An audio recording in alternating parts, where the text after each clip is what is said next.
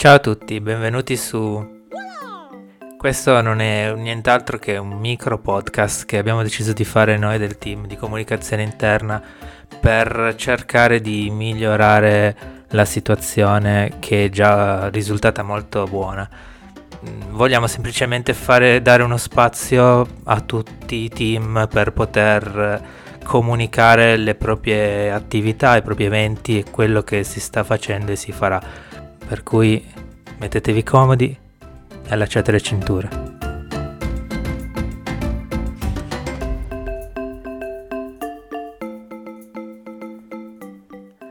La prima cosa di cui vorrei parlare è, cosa, è un, avvenimento, un evento che conosciamo bene tutti quanti.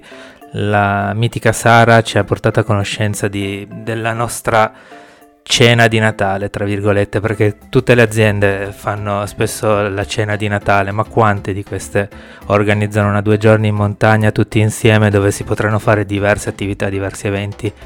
Ve lo dico io, quasi nessuna. Ed questo è uno dei motivi che ci ha portato a vincere il premio Best Workplace in Italia del 2022 ed essere tra i candidati dello stesso premio europeo.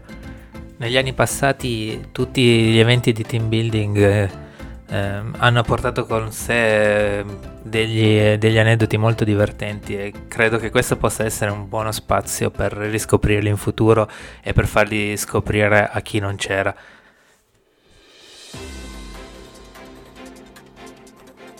Vi starete chiedendo che fine ha fatto quel bel questionario che avete compilato sui valori aziendali? Bene, non è finito nel dimenticatoio, non vi preoccupate. Il nostro favoloso team di comunicazione interna vi presenterà presto i risultati. E piccolo spoiler, ci aspettavamo risultati molto alti, ma non così tanto alti. Evidentemente le parole Fluentify e i valori viaggiano sempre a braccetto. Comunque, oltre ai risultati, vi esporremo anche eh, le nostre idee su come migliorare ancora di più i rapporti tra i vari team. From IT with Love. Ci accorgiamo spesso che ogni team usa un linguaggio proprio, troppo tecnico per essere di facile comprensione a tutti e quando non c'è una corretta comprensione lo sappiamo benissimo che la comunicazione si incrina. Eh, per questo motivo da oggi proveremo a sciogliere i dubbi su alcune parole che noi ruvidi esponenti del reparto IT diamo per scontato, ma forse non lo sono t- per tutti. Il primo dubbio che abbiamo riscontrato è cosa vuol dire infrastruttura. Esattamente, infrastruttura e server. Sapete cosa succede quando digitate fluentify.com su Chrome?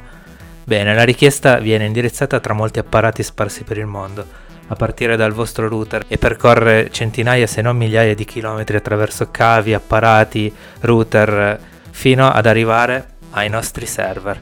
Ecco, il server non è nient'altro che l'equivalente di un PC molto affidabile, sa esattamente quello che state cercando e eh, sfruttando sempre tutti quei chilometri di cavo e apparati intorno al mondo fa in modo che Chrome vi restituisca esattamente quello che avete chiesto.